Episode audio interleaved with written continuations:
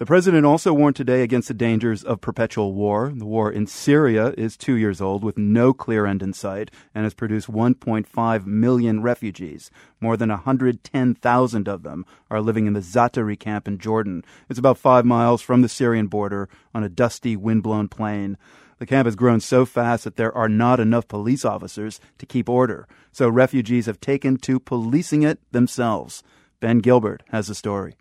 Ahmed Salti and his family fled Syria after government shelling destroyed their home.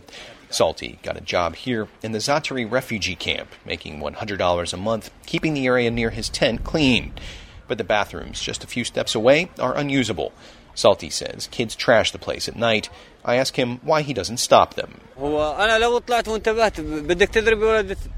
I see a kid throw a stone, I can't interfere because he'll tell his family and that will lead to a fight, he says. This is the family's attitude. They will tell you, Why did you beat him? He can do whatever he wants.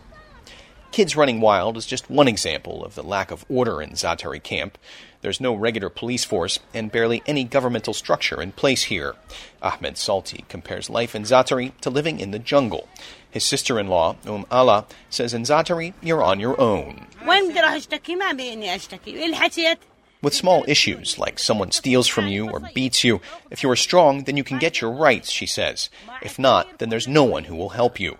Jordanians, they don't interfere. They say it's an internal issue, and you have to deal with it yourself. So, Syrians have established their own law and order in Zaatari, for better or worse. They've fallen back on informal networks of family, relatives, and friends. In this area of the camp, at least, residents say it's pretty safe. They post neighborhood men to guard the women's bathroom at night, and they rely on community leaders to resolve disputes. One man, who has to be called Abu Walid, is a power broker and a person refugees approach to help resolve conflicts. He used to own a canning business in Dara province in Syria. He says the Syrian army destroyed it. In the camp, he has two tents, one for living in and one for receiving guests and conducting business. You can't enter the tent without being offered a cup of Arabic coffee served black. Abu Walid says all conflict resolution starts and ends with the coffee, and he's pouring a lot of it these days because he says Syrians are stressed out. Some of these families lost a wife, their kids, or they don't know what happened to their relatives, he says. So people are angry, and any small problem makes people explode. But thank God we're trying to resolve these things. One thing that really gets Abu Walid raging is how the UN is running the camp. He says UN workers break their promises and leave refugees in appalling conditions. Let me say, we have spent as humanitarians a lot of time to successfully, I would say, um, save lives to set up the basic services. We have maybe omitted to put in place the right governance structures. That's the UN's Kilian Kleinschmidt, who manages Zaatari.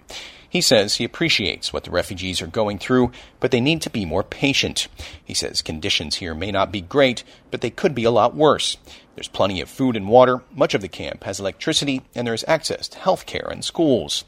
Kleinschmidt says he knows that a lot of the Syrians' anger comes from what's happening back home. Here, we have a very strong feeling amongst the people who are in the camp that they are mistreated, that Syria has been forgotten by the international community, that not enough is being done for them and Syria and against the enemy. For most of them here, that is the government of Syria. So they're feeling that we owe them Last month, some refugees threatened aid workers with knives. In April, refugees seriously injured four Jordanian policemen during a riot. Kleinschmidt says he's been beaten up twice.